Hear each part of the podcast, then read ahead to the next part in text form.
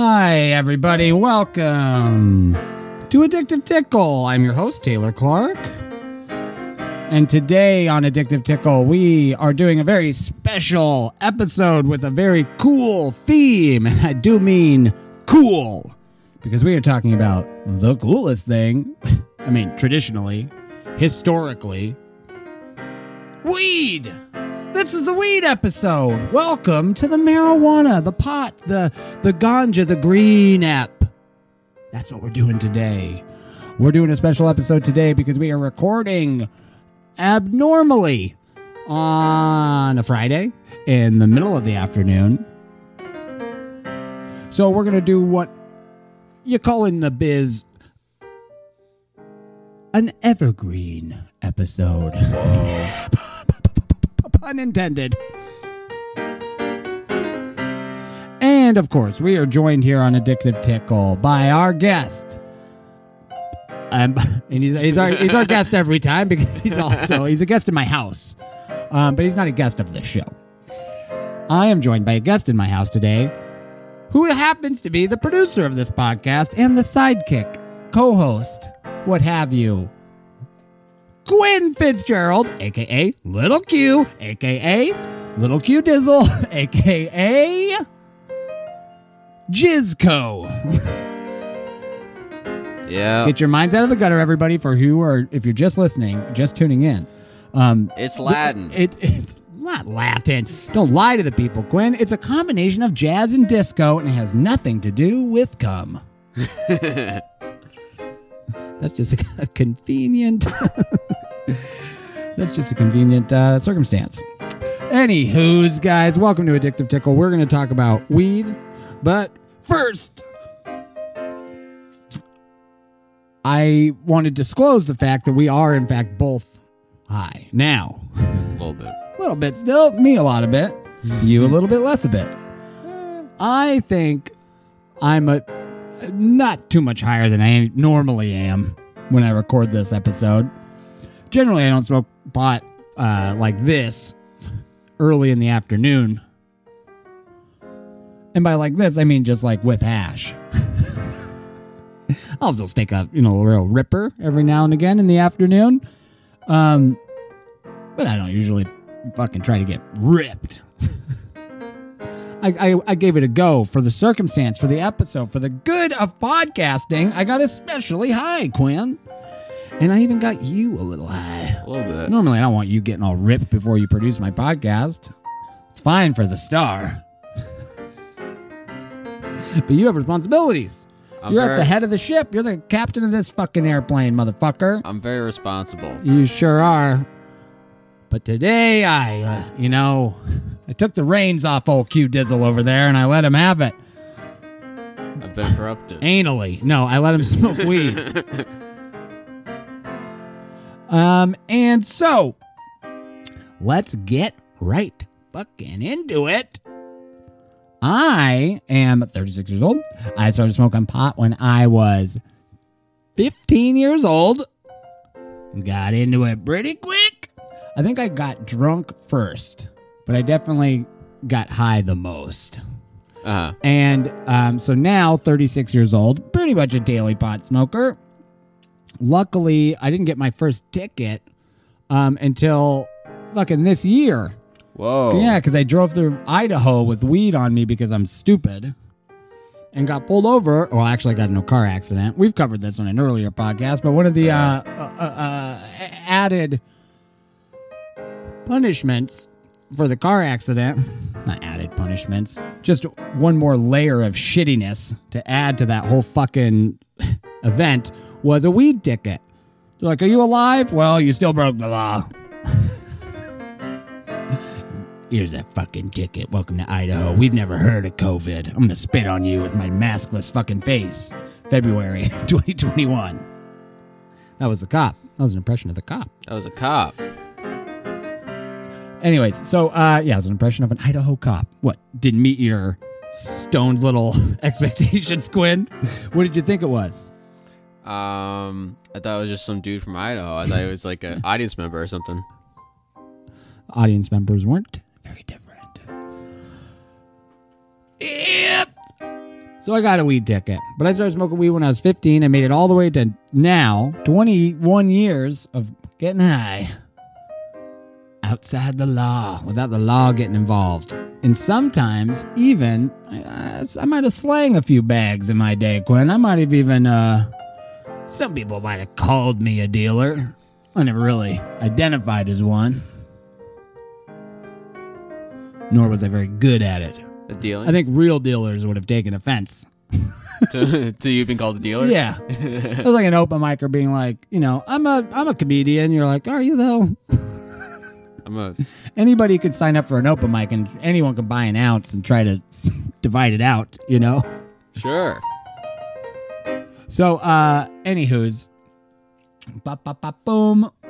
By the way, I don't really consider you like an open micer. I knew that's where you were going in your head. Uh, I was I was gonna say I was gonna tell everyone that I'm a headlining touring comic.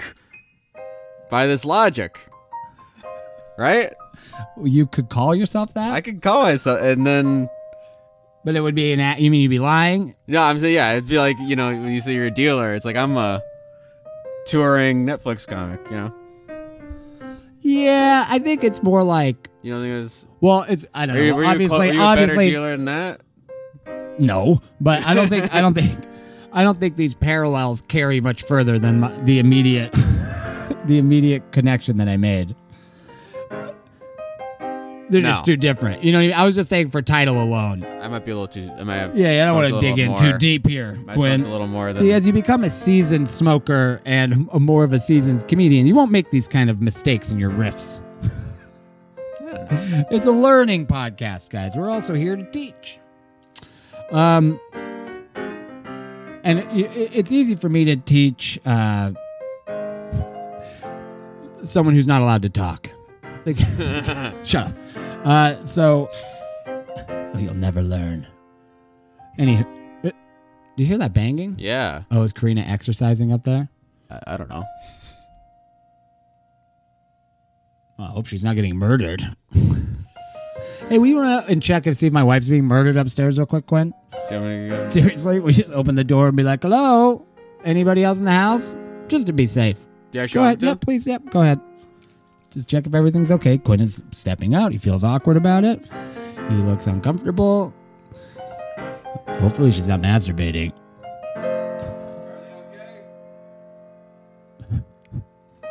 Dude, dude, just stick your head up there. Make sure everything's okay. Do a holler.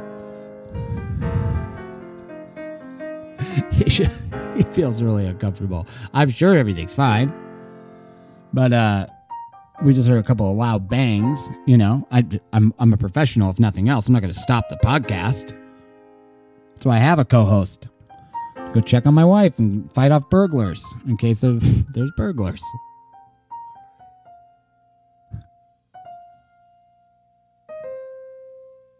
Maybe it was coming from the neighbors. Maybe there are burglars. Quinn, are you okay?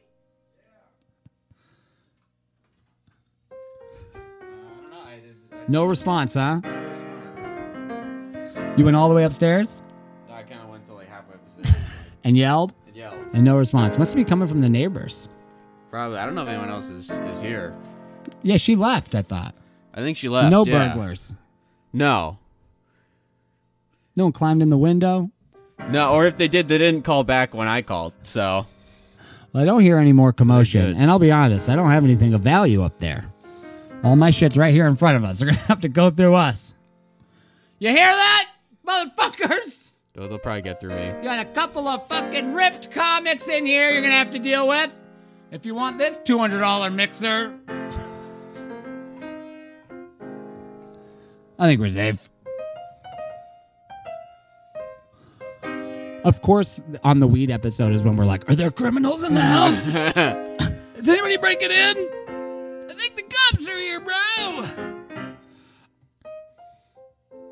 But luckily, kind of bringing it around full circle, weed is fully legal now in Washington.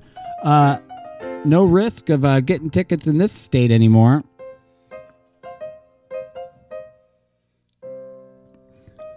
Quinn, have you ever gotten a ticket? No, although one time I did drive the wrong way, and some uh, I drove right by what I think was a ambulance that was parked, and uh, some EMT guy like knocked on my window and was like, "Hey, uh, get off the road. You're going the wrong way." But I didn't get a ticket, so that was pretty cool. Luckily, they can't give tickets. Legally, they can't. Mm-mm, they could have given you some more drugs, though. Yeah, that would have been, been nice. like, well, I, well, I've got you here. well, here, what's messed up? Well, what do you got? Some Valium? you got some morphine in those bottles? Hook it up, man. What's really messed up is I wasn't even stoned. I was completely sober, just driving the wrong way. My biggest driving mistakes have always been fucking dead sober as well. yeah, yeah, yeah. They thought I was fucked up though. They like Even my looked at me. DUI I got while I was sober. Oh yeah? Yeah. Did you actually? Yeah, I was pulled funny. over to the side of the road. I um I was pulled over to the side of the road, changing a tire. It was shitty weather. It was raining. I was fucking heated, pissed because I had a flat tire. Granted, I had a beer fucking hours before that. Yeah. Um, and the cop comes up to me. He's like, "Hey, you need any help?" And I was like, uh, "No, man. Yeah. Fucking good, dude. It's fucking raining. Got a flat tire. It fucking sucks." And he was like, "Have you been drinking?" And I was like, "What?" Fucking not even driving, dude. And he's like, "You need to take a test." And I was like, "Oh my god, really?" And I was all pissed off, and so he Yeah. hated me because I yelled at him. And they gave me a breathalyzer, and I tested uh, like below the like 0.08, but it's like Yeah. a zero tolerance or whatever. So he threw the zero tolerance law at me. Wait, is it, what do you mean zero Like tolerance? you can't, you have to have like basically zero Where was this? at? alcohol. This was when I got my ticket. I thought there was. What's the whole point of the point oh was eight like thing? a legal limit, and uh, I don't know. It was something different, but I was like, not. I didn't blow over the intoxication level, but Yeah. I blew the like. you weren't totally Yeah, sober. yeah, yeah. Right. Like it was like 0.11, I think was. I don't know what the fucking rules are, Quinn, but I know that I didn't break them all. I'm an innocent man, and he fucking gave me a DUI, made me take the sobriety test, took me into jail, and it. You know, honestly, I'm kind of grateful to him because if I hadn't gotten that DUI, I may have never moved to New York. So. Oh yeah. Because yeah, because I didn't have a license, I was like, where can I go do comedy without a car? It And was, like, inspired one place on earth. so I went to New York. nice. Um,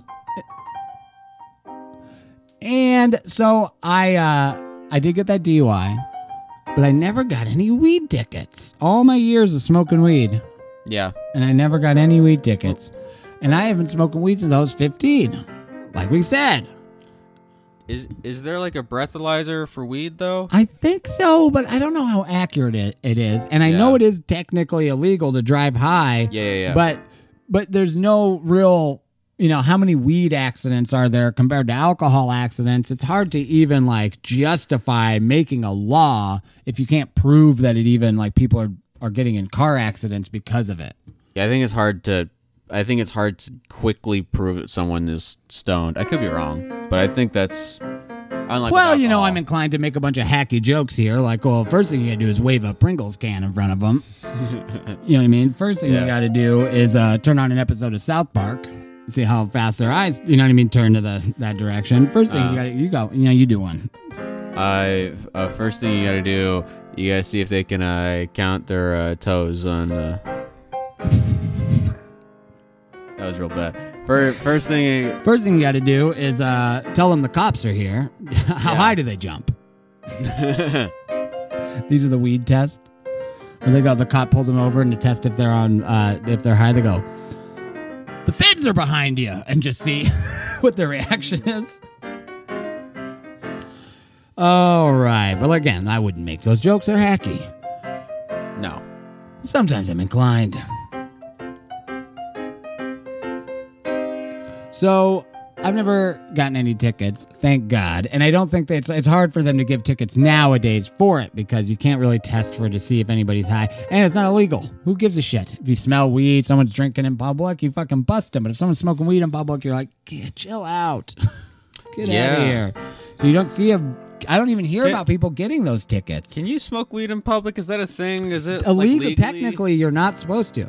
Okay, yeah. You're- it's a, technically illegal still to be out in But- public but is smoking anyone weed. does anyone really get in trouble for it? Well, I've heard of the very, you know, the outlier events of someone getting in Yeah, trouble yeah, for yeah. smoking weed, but I uh It's rare. for the most part, I smoke weed in public all day, and a Yeah. lot of other people do too, and nothing Yeah. happens.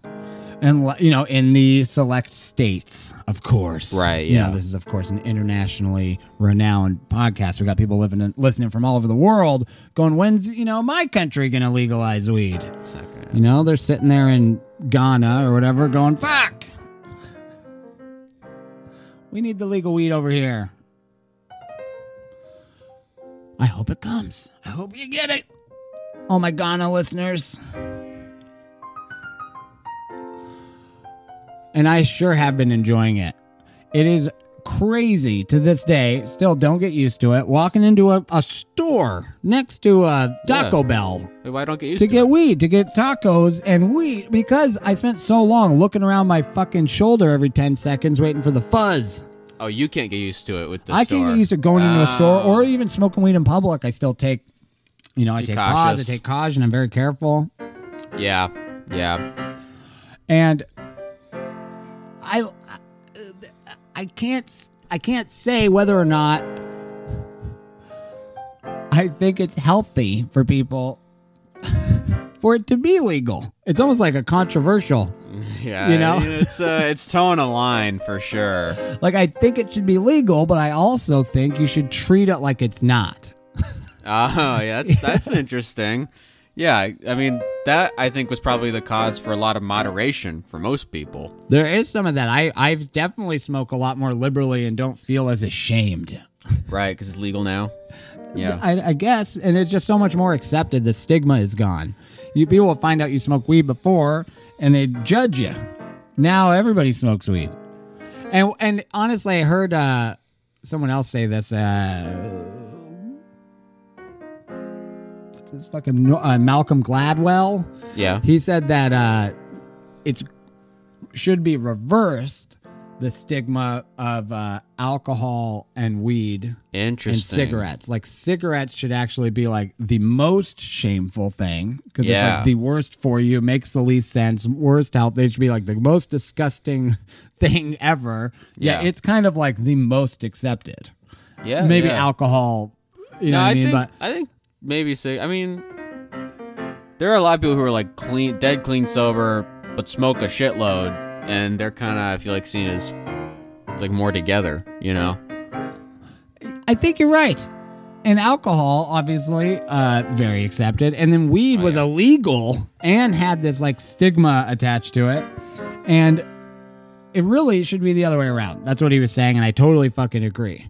Because when I, I've I've gone through you know the run of addiction with tobacco and alcohol, of which I've kicked or I'm having a good run with right now.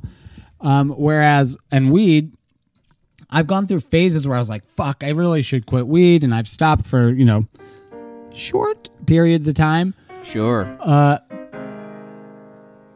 That being said, and I think it's affected my life ne- in a negative way over the, you know, 20 years I've been smoking it. Yeah.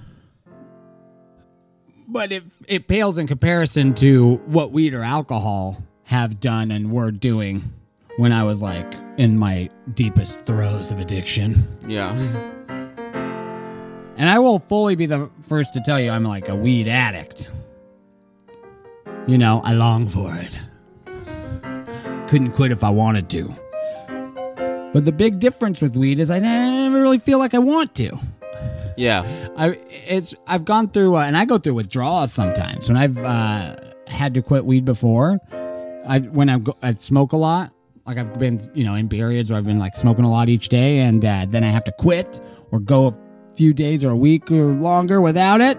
And I go through physical withdrawals like a real drug addict. Uh. And it's not fun, Quinn. I go through the sweats. It's like fevers and you know cold symptoms. It's terrible. It's like COVID. Sure.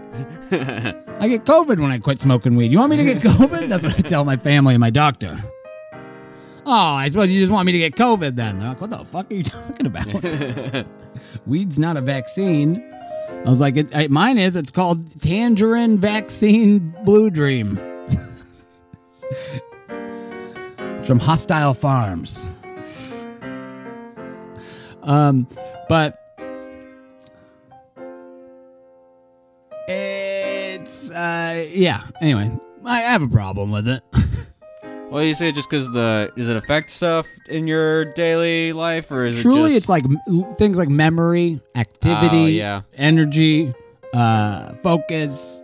Some of these things I lack, and I I go through. I don't know. This is like a really deep psychological take on my uh, uh s- on you know on my s- on my weed life. sure. But when I uh when I'm going through these phases with weed where I'm like feeling like I should pull the brakes on it or whatever, I will stop for a few days or even a month. The longest I've gone is like a couple of months. And I go, you know, I'm still forgetful and I'm still lack focus and I'm still essentially fucking have the same ADD that I had before I got high. And I l- go all the way back to well, well before I smoked weed as a child, as a preteen. I was a fucking forgetful mess then as well. Now, what I've read and heard is that long term side effects of weed are exactly what I'm talking about. Like some of this, I might have just been, I might be fucked because I just smoked too much weed and now I might have like permanent damage. Possibly. But there's a lot of other really interesting studies uh, that say that it really only takes like a month or two and then you can actually everything kind of gets rewired like all the connections Ah. find themselves again so that one of the reasons that marijuana weed is one of the greatest things on earth is because it just doesn't really have like crazy permanent side effects outside of maybe you know the smoke damage but in Yeah, yeah. comparison to something like cigarettes unless you smoke you know 15 joints a day or something like that you're never Yeah. going to get the toxicity levels Yeah, that that's interesting. Yeah, it's like cigarettes.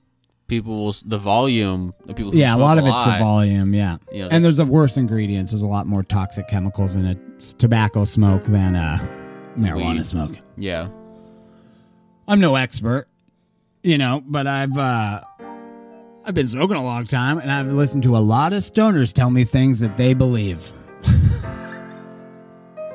and i don't know how much value that has Sure. Yeah. but I, I listen to it as gospel myself. And now, Quinn, what's interesting here is you are a 22 year old man. You've been smoking weed since you were a teenager as well, you said? Uh, yeah. Nineteen. 19. Oh, So you, you almost ago. missed the whole teen window. Almost, but I I got it. I uh started going to open mics. I went to a couple music open mics, Oh, and they're alright. they love them over Couple there. of music open mics, you say. oh yeah.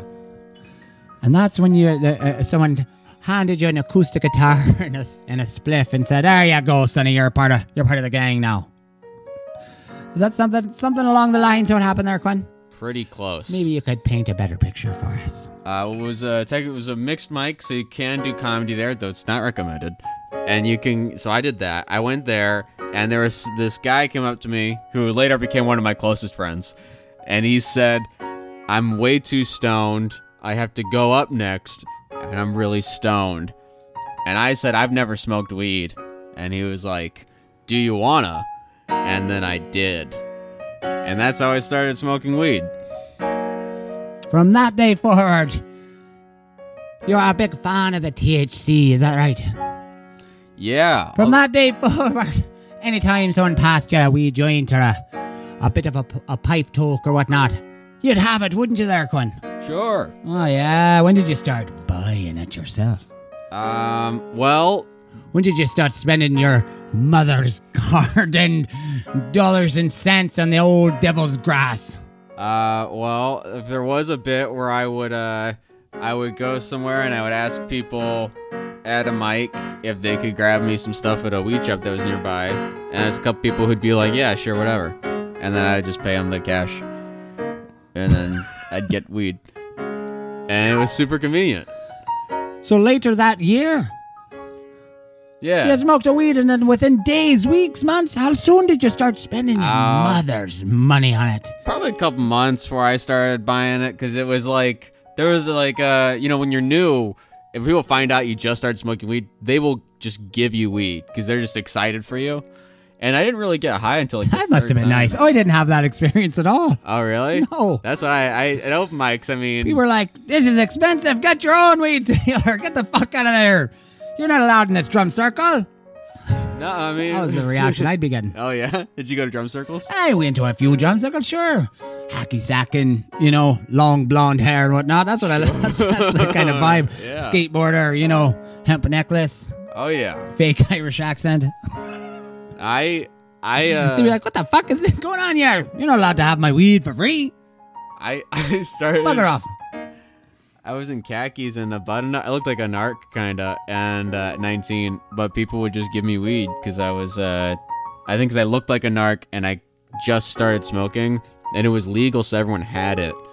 Um, and yeah, everyone was just really excited about weed at the time, and uh, most of them had substance problems, so they were fine. They had plenty of weed. They were happy to just share a little. It was exciting. Well, that must be nice. You don't have to rub it in. Uh, but now, of course, you're spending money on it. Do you budget for it? I mean, you're 22. We're not. We're not really budgeting, are we? Not a lot of Nah, budgeting. you leave it one day at a time, one check at a time, don't you? yeah. That's fair. That's what you should be doing. Let's be honest. I had a job when I was in high school. I was a bit of a gymnastics coach, right? Always made a couple of dollars on the side, and I would have to spend, oh, I'd say 80% of my money on marijuana. I'd slice off nearly all of it. this is why I had to start dealing, Quinn. In, in Ireland? Not because I wanted to be a big fancy drug dealer, wear some chains, tote a gun or nothing. Uh-huh. No. W- was this in Ireland or is this? No. Why, why do you ask? Yeah, Just throwing. I was wondering. No, of course not. From Everett, Washington. Oh, okay.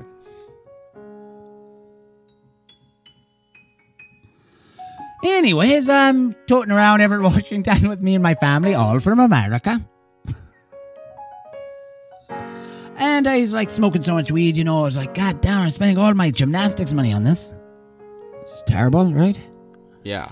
So it's like, how do I go about not spending as much money, but also being able to be high all the time, right? You know? Yeah. I did not want to not be high. That sucks.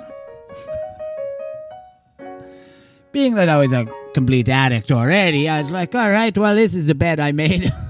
oh, I'm gonna sleep in it, right? It's a lot more comfortable if I don't, if I'm not broke.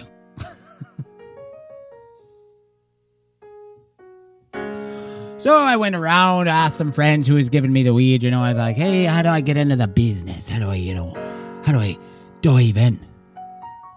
And they were like, "Well, give me three hundred dollars." I was like, "Well, fuck, that's a lot of money." They're like, "Well, you want in or not?" I was like, "All right." So, get myself a three hundred dollars. You know, find a way, save it up, smoke a little less weed, buy a little less Jack in the Box. Pretty soon, I had three hundred bucks, right? Bought myself a wee ounce. That's how much it was back then. Couldn't just go to a fucking dispensary and get a fifty dollar ounce Yeah. of fucking shit weed, but still, fifty dollar ounce. I'd have killed for that in high school, you know. Accent's really going all over the map now. I kind of forgot that you didn't have an Irish accent for a minute. well, you know, the longer I stay in it, the more natural it sounds. yeah. One of the reasons I do it, I guess, is uh, practice. but now I think I'm also just the right amount of high.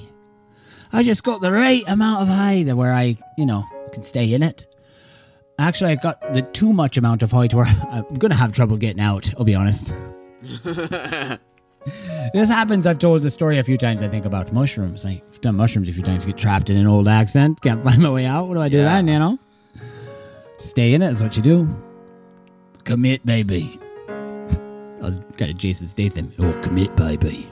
I'll commit to the bit. All right, gather round. Gonna teach you a wee lesson on how to commit to the bit.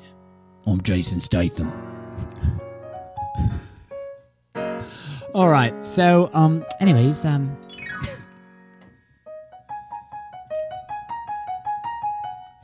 got myself a wee ounce, right? I divided it into a, I believe it was eight eighths.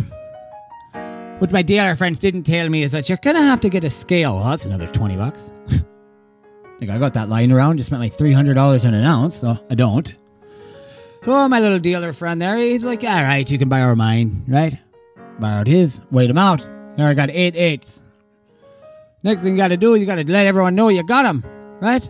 Make your money back on that ounce. Hopefully, if you're lucky, you get a free eighth out of it. This was the math, Quinn, if you're wondering. If my listeners are wondering how to, this is also just a great lesson how to be a drug dealer. Taught by an Irish guy who's might be Canadian, who's was learned English from John Doerr.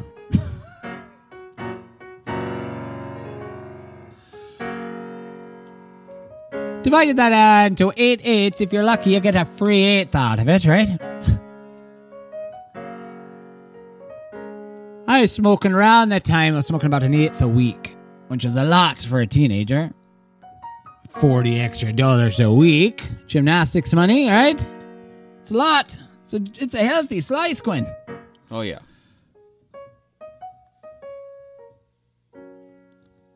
You know what I did, Quinn? Smoked that? that? whole fucking ounce. Whoa. Pretty much smoked the whole thing. I might have smoked two or three, right? So Uh, now I've got debt. Not a great start to my weed dealing adventures, right?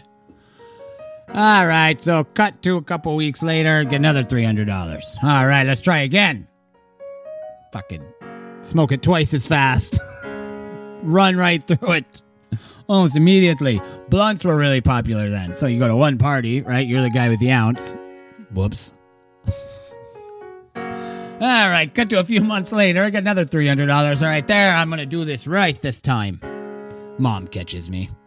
it's over. that actually happened. yeah, game over there, right? Yeah, yeah. the fuck? Where'd you get all this? Ah, fuck.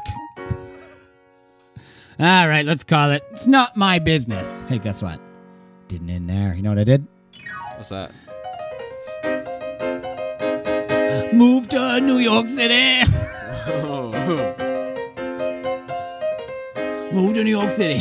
Started working in real estate, man. Oh, man, I was hustling. I was doing jobs. I was fucking doing all kinds of shit. I had a little bit of money in my pocket, and I started buying ounces not because I wanted to be a dealer, but because I wanted a fucking ounce to myself.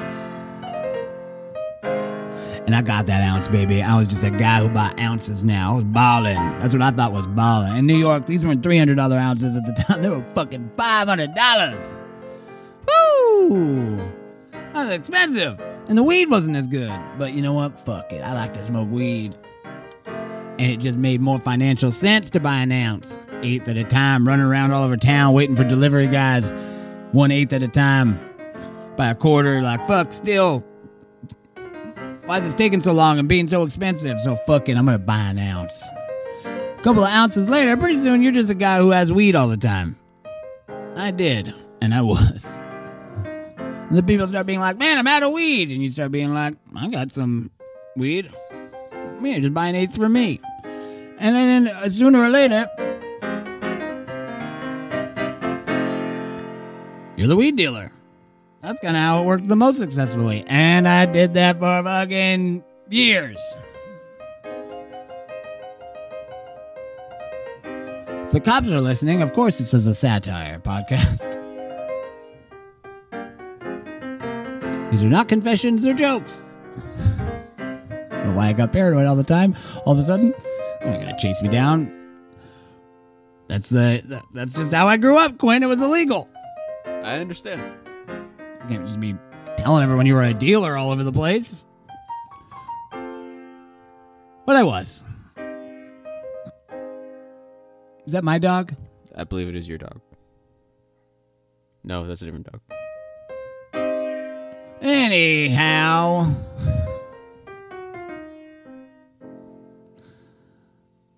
A lot of comedians, a lot of coworkers, a lot of skaters, a lot of friends. Those are my clientele, and boy, I loved them dearly. I wasn't gonna be running all over town trying to get you your bag or nothing. You had to come to me, meet me on my terms. And eventually I started just fucking, you know, I'd sell to clients. Like, you want to rent an apartment? No. I don't know. Fancy an eighth? You saw the real estate clients? Yeah. But I wouldn't aggressively sell. I wasn't trying to close them on an eighth. You know what I mean? yeah. It'd be more like they'd be like, "Man, I like to get high. I'm gonna go out tonight and have some fun. I just got to figure out how to get some weed." And I'd be like, "Man, I got some." And they'd be like, "Really?" And I'd be like, "Come on." And I would give them a really, you know, depending on whether I closed them or not on the apartment, would depend on how big of a fucking hookup I gave them. Did I? Did I? Did I let? uh Were there some like lease signing bonuses that included marijuana for a client or two? Maybe. How cool would that be? Your real estate agent fucking hooks you up with a bag of weed. And just even thinking about it now, I'm like, man, that was cool. that, that is pretty cool, man. Yeah. Real estate. now everyone's just like, oh yeah, Quinn is high. Whoa. Think about that, man. Real estate, land, and shit. I was I was Bro. I can't Crazy. imagine first off having the kind of money together to get a real estate agent, and then, but then they hook up you with weed. It's kind of worth, you know, that's kind of cool. Yeah, it was, uh, yeah, I got a forty dollar bag of weed. It was worth my fourteen hundred dollar broker's fee. Yeah, I don't know, I don't know any of that stuff. I got my place on Craigslist.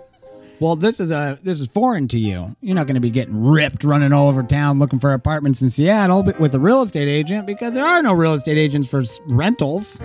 oh, really? It's only for buying? Yeah. I didn't know that. Man, this is great. I mean, like, we're going to really cast a wide net, a wide demographic net with this podcast because it is truly baffling sometimes. One, how little you know about anything, but also just how old I am. I'm talking about, like, back in my day, the coppers used to bang down your door for having an old puff of J. No one talked like that back then either, but still.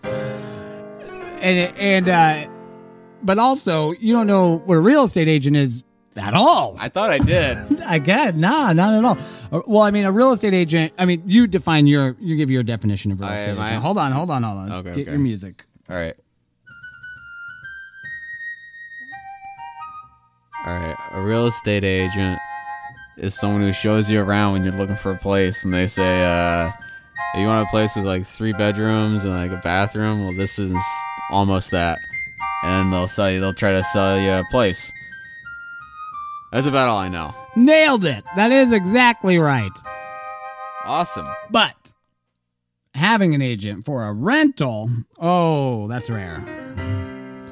Kind of a really specific to uh, New York. I want to say Paris, maybe uh, Houston. There's places, but a lot of them are like um, no one's like relocation services and not Oh. necessarily like real estate brokers or agents. In Yeah. New York, however, because a majority of the market there is rentals, not that many people actually do own the place that they live in because they're all huge buildings, right? Yeah. So and uh and historically, you know what I mean, the classes have always been very specifically divided in New York and they don't Uh-huh. let people have fucking houses in New York. Uh so it's pretty much all rentals and that's why real estate agents all work in rentals as well. Like a lot of uh entry level real estate is in rentals in New York, whereas everywhere else in the country, when you join a real estate, get a real estate license, you join an office, the number one objective is selling houses.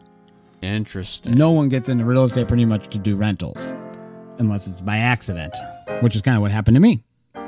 I didn't mean to be a real estate agent. I didn't go to New York to do real estate. I went to get high, sell weed.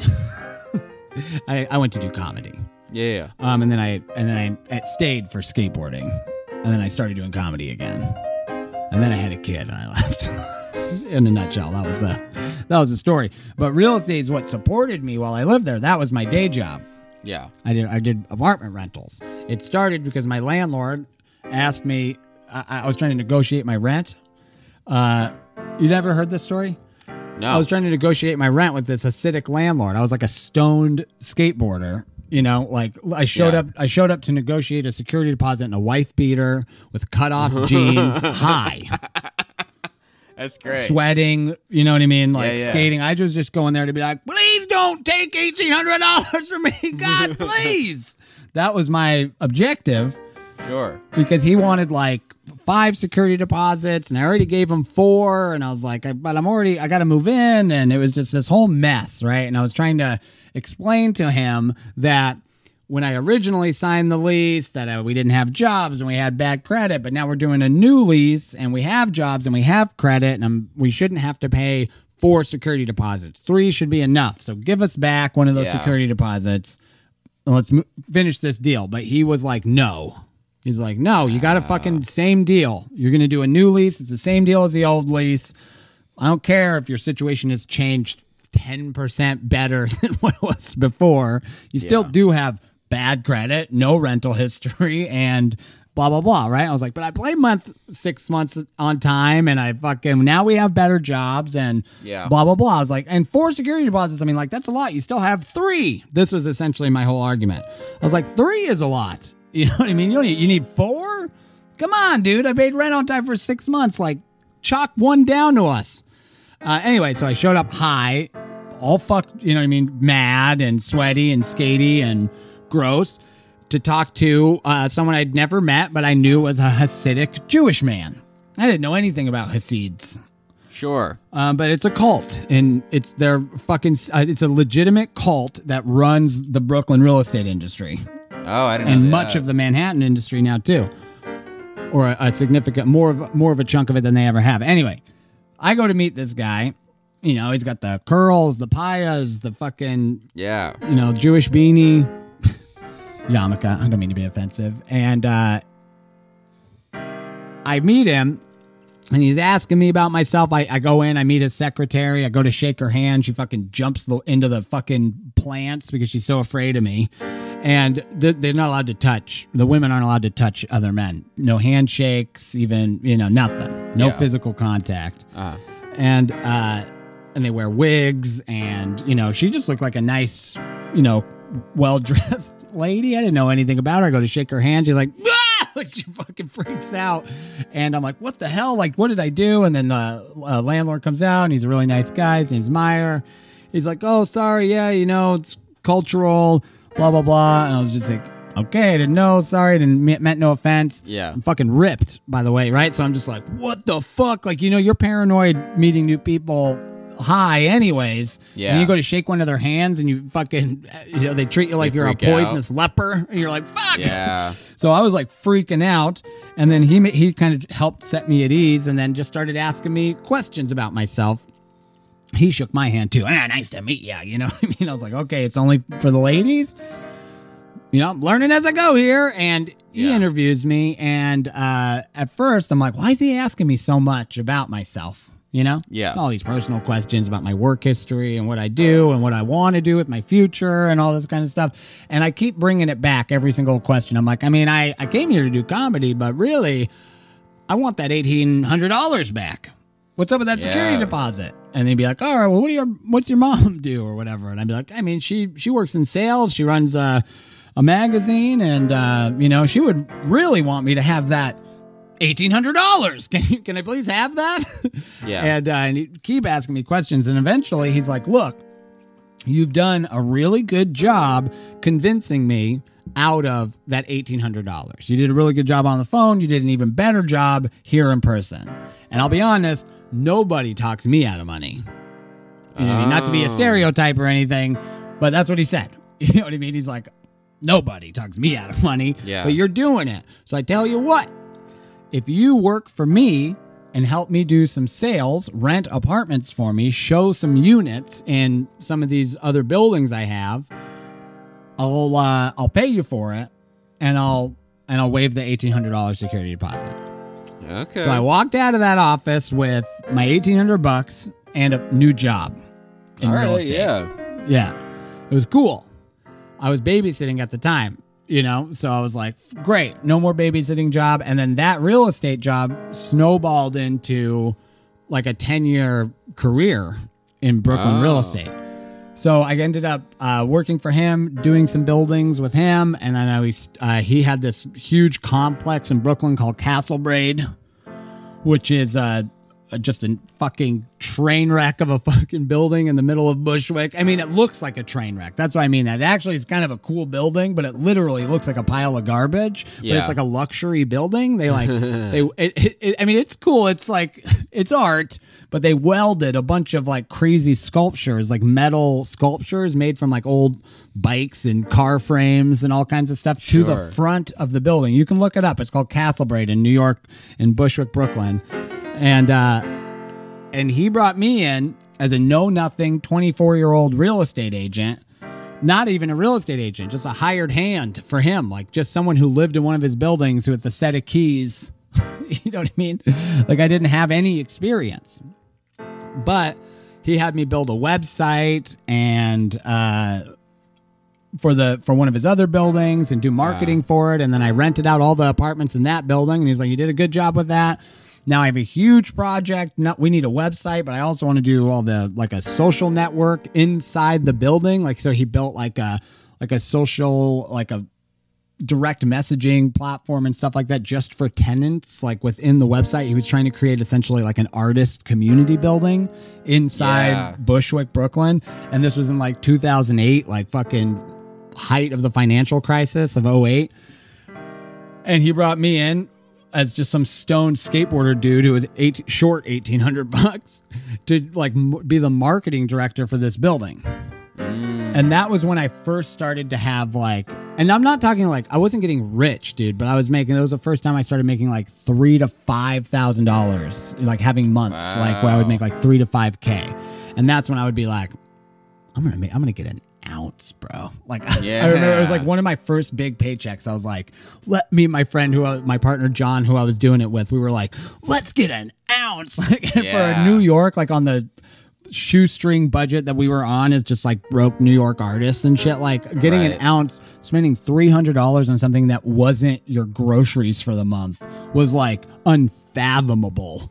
You know? Yeah. And so you do know, of course, I you know. yeah, now, yeah. exactly. I can't imagine doing that. um, so you can relate. Yeah, yeah, yeah. So it'd be like now if all of a sudden the podcast took off, right? And we, and all of a sudden this Patreon started really paying those bills. Yeah. So much so that not only your bills are paid, you can even have bonus money. That'd be pretty, pretty. I, And that is where we're going to take this. At the end, we're going to explain uh, all our new plans for the podcast and the Patreon. So stay tuned. But anyway, I was working it, renting all these apartments, but I had basically stopped skating and stopped doing comedy for a high, almost a year. Wow. And like I, I would skate sometimes, I would do comedy here and there, but I wasn't like chasing it, Right. You know, at all. And then eventually, we had enough people that lived inside this building that I was like, man, I could run a comedy show here. And then it's like a built-in audience because at the time, especially in Bushwick, at this in this year, there wasn't anything going on in the neighborhood really. So I was moving all these people into this building, and they didn't really have anywhere to go hang out. So I created stuff. We created a lot of stuff in the building that would be fun for everybody. And one of those things, just selfishly, I was like, I'll do a comedy show. Yeah, yeah, and then I'll have a place to perform. And so for like another year, I pretty much only did comedy at that show. So I produced like a weekly show in the bottom of this building that would have like 20 to 30 people pretty regularly, sometimes less, sometimes nobody. But we didn't have to cancel too often. Um and I I credit that show for um for everything that happened to me in comedy because every relationship I ever made, every you know how I learned how to write jokes and stuff, I pretty much did it all through that show. Uh, would you say it's because it was like? I mean, in New York, it's probably hard to get in front of like a real audience regularly, Very. right? So this is probably like Early on, it is yeah. it was like one of the first times. Yeah, yeah. I like I I kind of quit comedy. Like I moved to New Right. York and did open mics and started getting trying to get booked anyway unsuccessfully. I was bad. And I would go uh you know, just tooling around at open mics. And then I ended up getting sponsored for skating, so I stopped doing comedy so much and was like focusing more on on skating. And then I hurt my ankle really bad, so I wasn't skating as much, and I wasn't doing comedy, and I was poor as all fucks. So uh, when the real estate thing came into play, it was just like fucking focused on that, tried to climb out of my gutter uh, um, of being a fucking broke motherfucker. Just really struggling. You know what I mean? Like I was like I had to I only had to borrow money maybe once or twice, like a couple hundred bucks, but like I mean, I was eating nothing some days and like, you know, really struggling. Sure. But also, I you know, and uh, I've probably spent too much money on weed. To be honest, it was like I was still like smoking like a Yeah, lot, yeah. or at least like working it into my budget. like be like, all right, but I can get a twenty dollar bag to get me through the next day or two. You know what I mean? Ah. I don't need to eat that much food this week. like, but the weed thing is like crucial. Um, this is um, like real addict shit.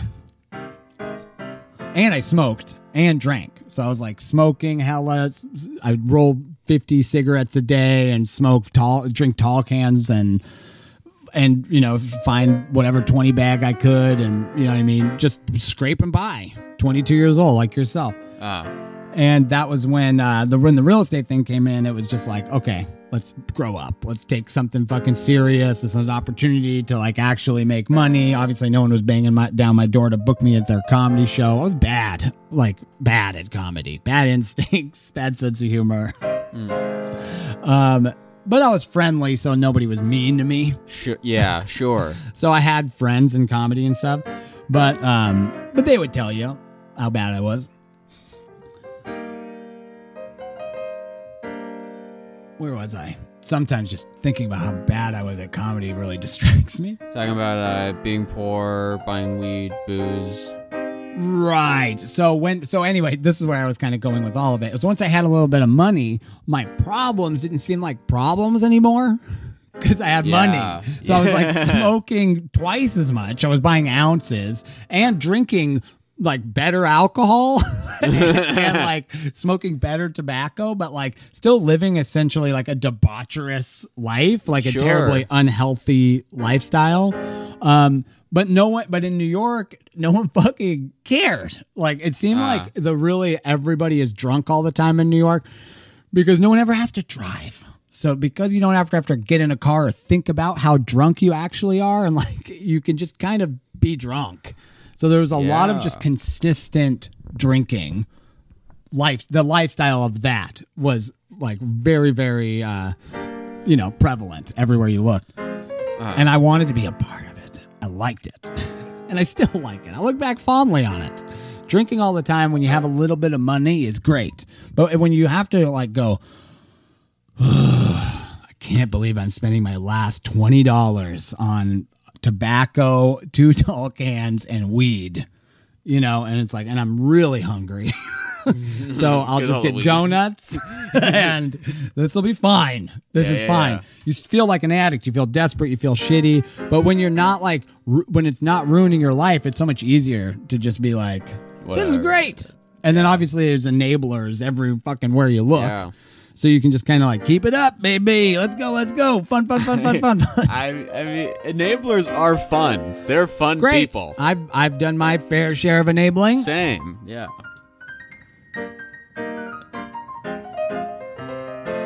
You know, it's funny in Castlebraid, in that building, they got a, they had a baby grand piano, as if to not just rub wealth in the face of the neighborhood. They got a grand, a baby grand piano in the lobby of their building, um, which I was a fan of, and I, you know, I. I- played? I, lobbied for. Yeah, I wanted. To, I want. I didn't play back then, but I liked the idea of having a piano. I wasn't. Uh, the the the gentrification uh, machete was ripe in my hand, and I wanted to swing heavy. Uh, and so I the piano was great because uh, I did learn to play. Someone eventually just sat down. This guy Damon uh, sat down and taught me this scale, and that's how it all started. He just was like, "These are notes that go together." That's like the the middle C blues scale, right? And then he was just like, pretty much anywhere on the piano, if you hit those notes at the same time, it sounds all right. You know what I mean? And so, and so I just took that scale and like basically everything you've heard today is like what I've taught myself. I've never taken lessons. I don't know how to read music. I don't even know what the notes are called or the chords are called that I'm playing. It was just all sitting in that fucking lobby, just hitting these notes every combination and trying to create riffs and shit like that. Yeah, yeah. And then like now 11 years later, it actually sounds like piano playing. Uh, When my dad listens to it, who's a professional musician, he's like, "What the fuck is that?"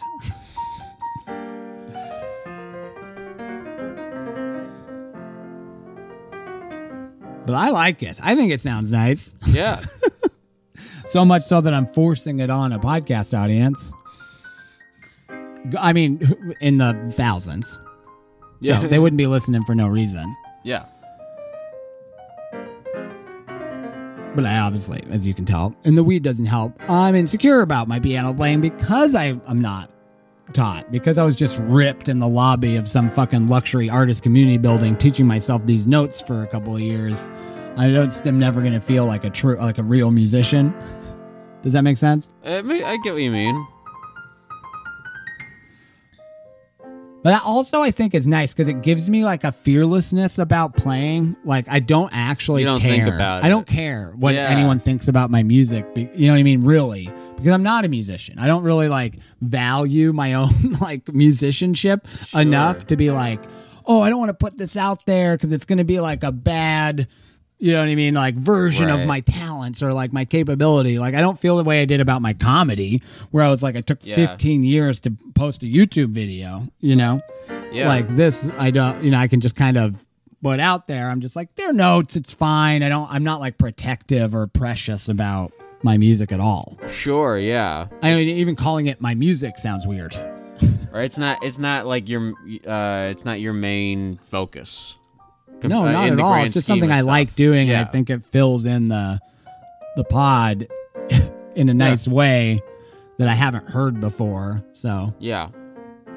and honestly with my like ADD and shit and i've not never been diagnosed edd but some of it might just be the smoking too much weed over the course of the years but it really does help me focus and listen to have something to do kind of with my fingers and my hands Uh. while i talk and try to like hone in on an idea or a subject like it kind of helps me be creative Sure. So those are all my justifications. um, but to bring it back around to weed, it does make music better. Absolutely. Don't it though? Oh my, weed is so nice. Makes the music sound right. It's a nice sign and bonus to a lease. It puts your mind at ease. Oh, I love your weed.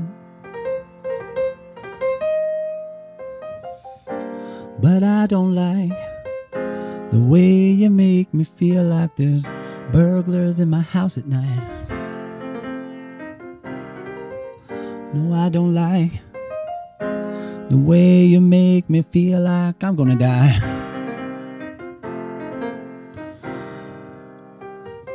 But I like to get high.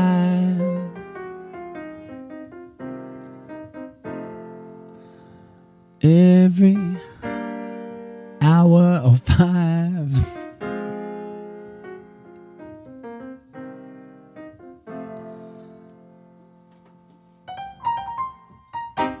That was kind of nice.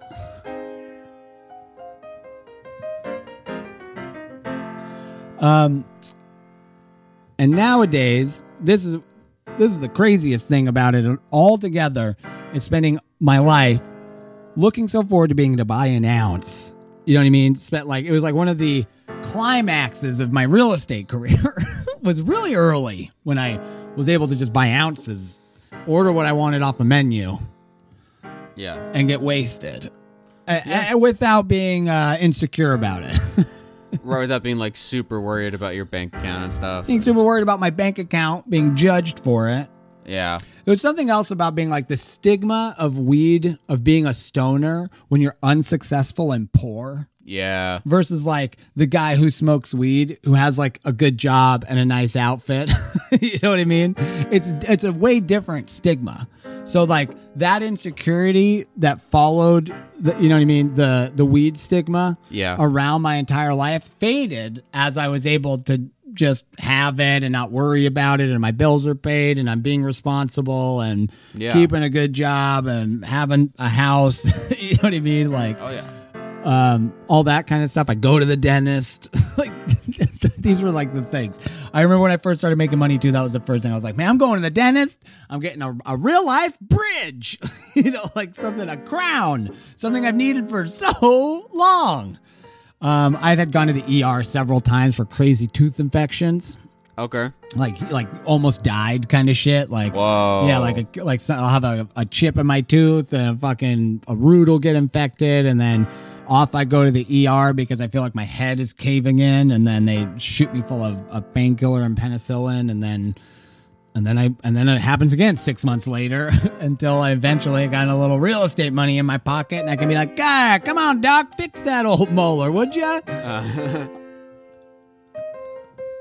Do it well, and I'll throw in a quarter ounce. um, so that's what I did. I got my teeth fixed, started buying ounces, and just kept drinking. Went to Europe for a month. Got to go to Europe and go to Amsterdam. Woo! Fuck, I hope we get to do that together. Amsterdam. That is a goal. This is what we're going to do, Quinn. All right. We get to 5,000 patrons. I'm taking you to fucking Amsterdam. Amsterdam. Dude, it this was like the height highlight of my weed career was for sure going to Amsterdam. It was the first time I'd be able to go to a store and buy it. It was like a real Oh. novelty when I went. There was like medicinal marijuana, but I never uh, went through the I was I also had ounce money, you know what I mean? So I didn't really need to get my card and worry about all that shit. So I um went to Amsterdam and got to go into the store and buy it and buy mushrooms and walk around fucking uh, the um, museums all ripped out of my mind Yeah. and go to cafes and smoke in public, which is still something you can't do here, which is like was so cool. And I smoked spliffs at the time too, tobacco weed, Yeah, which is like what you smoke in Amsterdam.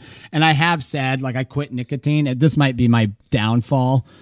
But if I ever go back to Amsterdam, I'm going. I'm smoking spliffs. Sure. I I don't smoke spliffs, but I would. Sm- I That's we're going a- Amsterdam. when in Rome. It's a when in Rome type It's of thing. I know people thing. that only smoke cigarettes in France too. Oh, New yeah. York is kind of like that, but I can't do it. If I go back to New York, I, I'm going to be going back too often. If I smoked spliffs in New York, especially because it was my lifestyle for so long, I think Yeah. it would just be an unhealthy connection to make. And I'll go to Amsterdam rare enough that like. I'm- I'll smoke spliffs in Amsterdam. I'm down for Amsterdam with Five thousand patrons. Five thousand paid. Magic number, everyone. Five thousand. You guys want to see Quinn go to Amsterdam? All right, this is perfect timing. So let, let me let me wi- wind up the weed stuff real quick, Okay. and then we're gonna go into your weed stuff a little bit. It'll be short because you just started smoking weed ten days ago. True. And uh, and then and then we're really excited to start talking about what we're gonna do with the podcast. So this is uh this is cool. It's an evergreen episode. Uh, we kind of tell some stories. We talk about weed, um, but we're also going to be explaining how our podcast is going to operate and how our patron uh, Patreon is going to operate from henceforth. Yeah. Okay. All right. So, um, my dad smokes weed. My brothers smoke weed. It's a big part of our family. We, it's something I just, I, I struggle with sometimes. I think about quitting. I wonder if I should just remove it from my life. But then the times of my life when it's gone, when I bring it back, it is just too nice of a fucking reunion, you know? Pretty so I'd like to create a healthier relationship with it that uh, doesn't feel like as addiction, like like addiction, like the way it kind of feels now, Sure. uh, at, at its worst times. Yeah. Um, where I'm like, man, I really want to just work on this project sober. I'm like getting distracted. I wish I wasn't high. These are the moments where I'm like, I wish I didn't smoke weed as much, but those are few and far between. Um, but I do think, and I do believe, it is here for the good of humanity. I do believe in the power of marijuana. I do believe on sometimes it can be very unhealthy and it can be detrimental to certain people. That is true. But I think the vast majority of the world uh, would benefit from having a relationship with it in some way, whether that's fucking getting ripped and just like taking out your anxiety with it, or doing CBD or doing the oils or whatever. But it is truly a magical substance that uh, I'm a big fan of, an advocate, a proponent, a connoisseur, and an addict of.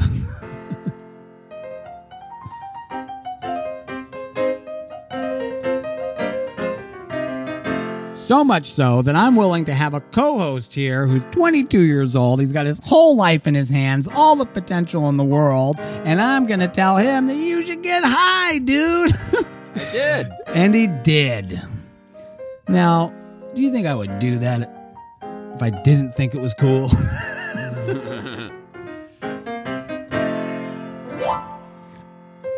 And now, Quinn, you have been smoking since you were 19 years old. You are 22 years old. That puts you at three years into years. smoking a pot. But would you, a would you, a do you consider yourself, wait for it, a stoner, a pothead, a weed, no, a dude? Are you a weed dude? I I enjoy weed. Most people would probably say I am a stoner. I don't know. I definitely used to smoke more than I do right now, just because um I don't know. There's a lot of stuff going on right now between like you know um, I'm doing this and then I got a job and then I got uh stand up, which are all kind of jobs. And so I, yeah, I don't get stoned that much. But if I got like a few hours and like a night, or I got my the next day off, and most I'll get stoned is when I have the next day off. I'll get stoned that night. That's my favorite time. But um I don't I don't know. I don't think I smoke that much. Maybe I do. Every day? Not every not sometimes I'll go on like a couple weeks where I'll smoke every day, but then I'll go You skip more days than you don't. it's like 50-50. Every other day you smoke? That's probably about, yeah. When you smoke the days you smoke, do you smoke multiple times? Uh, no, I'll have one. Normally, I'll have one time that I smoke, or I'll have two like back to back. Like I vaped at the comedy place, and then I go home and smoke. Um, but no, normally it's one thing, but I'll smoke a lot of it if I'm gonna smoke. I don't kind of just like get buzzed normally. I'll get stoned, or I won't do it normally. Then my answer for you is no. You're not a stoner or a weed guy or a weed dude or a pothead or none of those things. What you do, eh, you like to smoke weed, Yeah, right? Yeah, I like to smoke weed. it's fun. You're not like, ah, yeah, I live for weed. No, but I have done that. I have definitely done that. Um, what like when I started, I had a little bit where I did that. Lived for it. Where you're like, oh, this Yeah. is everything I think about. This is all I want to do. Well, I didn't do any substance of any kind really until I was 19. I drank. That's right. You were a Mormon. no, No, not no, religious. Not religious. No, at all. Hoarden. You were a hoard- hoarder. That's what it is. Your yeah, parents yeah, yeah. hoarders. Parents are hoarders. Yeah. So you just couldn't find substances because there was no room for any any Well, I, other. was, I was very prudish. You got to have surfaces to have substances. You need surfaces for substances. No, sub, no surfaces No services. at no a, at a hoarder's house. Yeah. Um no, I I was very prudish in high school and like before that. And then as soon as I graduated for some reason, I don't know, I like uh, I didn't end up going I was going to go to this fancy school and then I didn't. And I was like, fuck it, you know, I'll it was my 19th birthday. Someone had some vodka. I drank some strawberry vodka. Gross. Real gross. In a Dixie cup. My first alcohol was Canadian whiskey. Okay. hmm Um, got drunk. Parents, not my parents, but the parents of the friend's house whose uh, alcohol we stole. Got home. Yeah. very upset. Called my parents and got in trouble. And they brought me home, and they could barely punish me because they were too busy laughing. I totally get that now. Um, because it is seeing a teenager drunk is funny. Yeah. As scary as it could be, it's also just hilarious. Yeah, yeah, You yeah. know, and I I liked laughs, you know, so I played it up. Just like fall over fake. or- Come on, mommy, make me a sandwich. you know, and they'd laugh and they'd laugh. So, um, that's cool. So, yeah, it seems like you actually do have a pretty healthy relationship with it. When I started smoking weed, I started smoking it. What time are we at? Uh, I mean, we're at like an hour ten. About. Oh, okay, cool. Hour, hour ten. Um, that's good. We got a long one today. We came with time. Um, when I started smoking weed, it was just like so immediate. I wanted to smoke it every day. I was smoking it before school. I was like Yeah. buying it. It all happened within like probably two weeks. Oh, of my yeah. first hit. I was like, I'm in. Mhm. Um, and uh, a lot of it was like anxiety as a kid too. It just was like a cure all for so much shit that I was going through as just like a teenager. You know, just like normal shit is probably healthier ways to have dealt with it, but like, um, you know, the the fucking crippling insecurity that comes with being like, you'll relate to this. Yeah. Wait, how tall are you?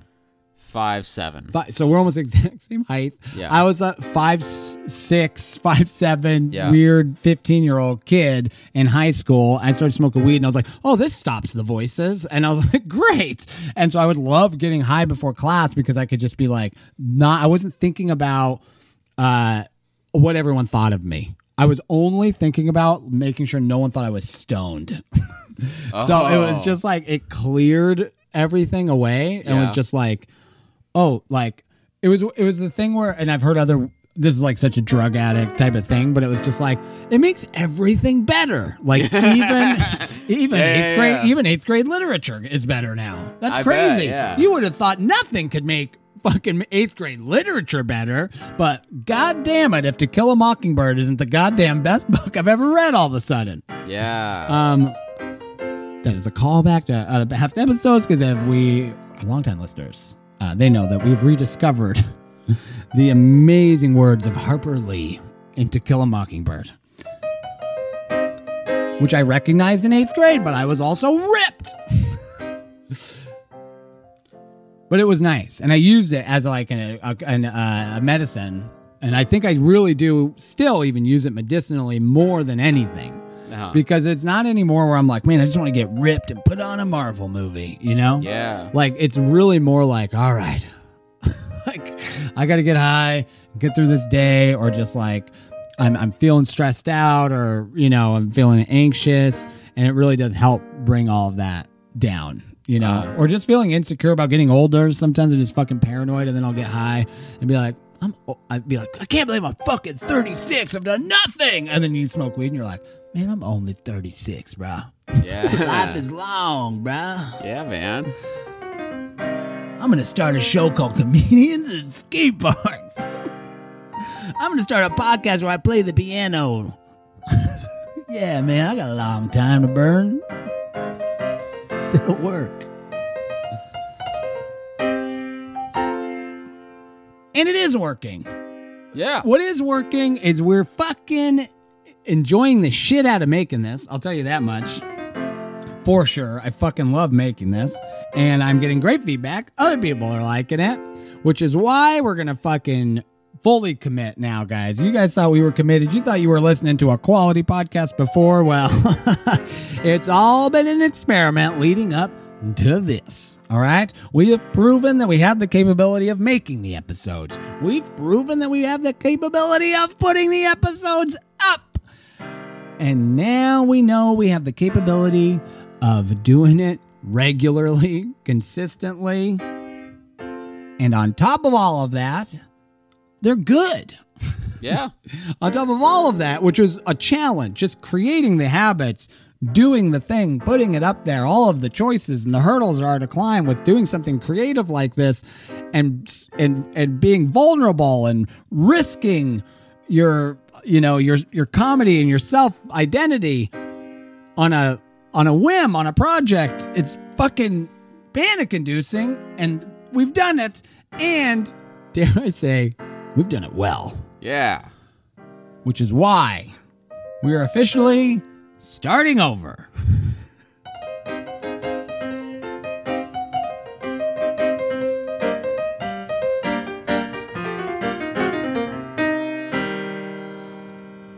That's right, guys. We're going to take all of these episodes that you've heard so far. Um, all, all we're going to take all the episodes that you've heard so far and we're going to put them in a back library, a back catalog on our Patreon. All right? And they're going to live there permanently. But we are going to start this podcast over. We're going to give it a new title. Not very different. We're going from Addictive Tickle with Taylor Clark to the Addictive Tickle Pod. That's it. Yeah. yeah. If you want to go further, that's the title, uh, subtitle with Taylor Clark and also Quinn. Actually, no, we're not putting you in the title. You'll have to earn it. My dream is to one day Quinn take over the show, get his own co-host. Um, but the good news is, um, we're gonna put a little more effort into this. It's gonna be a little more produced. Um, the YouTube is gonna get a lot more action, and uh, we're gonna do two episodes a week for our patrons. So all you gotta do for three dollars a month, sign up to our patron, uh, our Patreon, and you'll get this full episode. Yeah, you know what I'm gonna do? I'm gonna let Quinn tell us. He's got the list handy, and he just has such a soothing I do have the list handy. I got it in here. All right, Quinn, what are our patrons gonna get For the different tiers. on the first tier? How much All does right. it cost, Quinn? So the first tier is going to be $3. Those, Three dollars. Woo! Ain't that many dollars at all. And in the first year, you're going to get access to watch all of the podcast clips that go up there, all of the different videos that are going to be up there on the Patreon. all the different videos. Mm. Everything is going to be on the Patreon. Everything. All, you're talking about like all the normal stuff. yeah, yeah, yeah. This is the stuff everybody gets for free, whether you're on a patron or not. Right? This is Uh, how we're gonna do it. Well, yeah, if you're if you're in What the first comes- tier, What comes with Addictive Tickle? Currently, one episode a Yeah. week, an hour long YouTube video, a clip, and a sizzle. yeah, but yeah, But if you sign up for our Patreon, oh, you get so much more. Like like the back catalog, you can watch through. the back catalog, all the old episodes, all the classics, even some Mike, Mike Devoir episodes are on there. Yeah. yeah. um. Also, you're gonna have a solo episode that you do. We're gonna start doing two a week. So our patrons are gonna get this episode with Quinn, and then I'm gonna do a Taylor Clark After Dark solo episode once a week. Yeah. Those are gonna be crazy. There's also uh, they'll have access to the remastered version of uh, the new the Mark Normand episode. and that is going to be on there right away. So when our Patreon is launched, it's going to launch with a fully remastered, re-edited, and longer version of the Mark Normand Comedians at Skate Parks episode, and that should be really awesome. And But we- we're not going to stop there. Eh, We got all kinds of stuff. You get all the old episodes. You get the remastered Mark Normand episode. You get an extra episode a week. But what else? well, if you're in tier two, Oh, there's a second tier, you say? yeah, tier wow, one. well, tier one sounded so good. I can't imagine there's anything else I could get. Well, for five dollars there is. No. In tier two, uh, you get to watch. We're gonna have a live recording of the episode, and uh, we're gonna see if we can get a chat feature going on in there, live chat feature. I Which you can love this. So, for three dollars, we get all of that amazing stuff. But for how much? Five dollars. Five dollars, we get a live stream and chats. Oh yeah, and uh, we'll shout out uh, your names on the pod. What? A special attention? Special For attention. You can shout him out on the. We'll shout you out on the pod. You get a live stream, and I want to be and uh, and you get to chat. And I honestly really want to engage and take direction from my patrons to help me navigate the future of all my content. And I am honestly so looking forward to to that. So that's only five bucks. That's like five, Five bucks a month. That, that ain't nothing. Is it But- that? That's got to be the top, top of the No, no, no, tiers. There's one more tier. Get tier the fuck out of here, Quinn. for ten dollars, also known as the ticklers. This tier three. Uh, in tier three, as a tickler, uh, you get all the stuff from the first two tiers, and you also get uh, you also get a shout out on the pod, and then you will get free uh, tickets to some live shows and uh, meet and greet At the shows? at the A shows. meet and greet with with T and Q. Certainly T. Certainly T. I hope to be able to afford to bring Q around. But certainly But until T. then, you get a meet and greet with me. And if you live close by, we'll definitely we'll make we'll make you meet Q. Q Dizzle, Quizco, Jizco, Lil Q himself, Quinn Fitzgerald. All right, that is amazing. And what's the first tier called? The first tier are called the ticklish. Ooh. So my fans are called ticklish. Ticklish. and the second tier are the tickled. The tickled. The tickled. Tier two is the tickled. and tier three are the So you're not just ticklish. You're tickled. You're tickled. You're in. You're you're deep into the tickle. Oh, I'm tickled. This tickles me. I'm not just like, yeah, I'm kind of ticklish. I listen. Yeah. But top dogs, so tier three, are the ticklers. Oh, you're the ticklers, the top dogs, the ticklers, because you get to do the tickling. Oh, yeah. You get a little more involved. You get a little more hands on to the point where you even are t- doing the tickling yourself.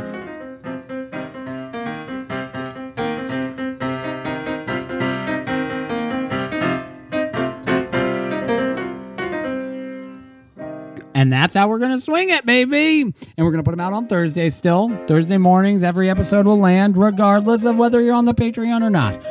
But the Patreon is not just for Addictive Tickle, it's for comedians at skate parks, it's for my stand up comedy, it's for Taylor Clark comedy. All right? I'm going to do all kinds of stuff on that Patreon. I have big plans. That is just the tip of the old iceberg.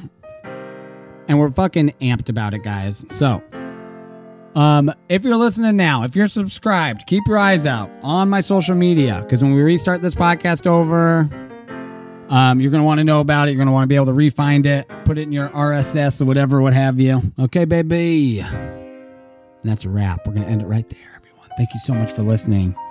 I hope you enjoyed our weed episode, which ended up also kind of articulating a bit more of my backstory than I intended. But my history with weed is deep and it is, you know, involved in many aspects of my life. it has been. So, that's what we got. That was our episode. Thank you so much. Keep your eyes out on that Patreon. Go watch uh, the new Comedians at Skate Parks episode. Um, and sign up for Patreon. I love you guys.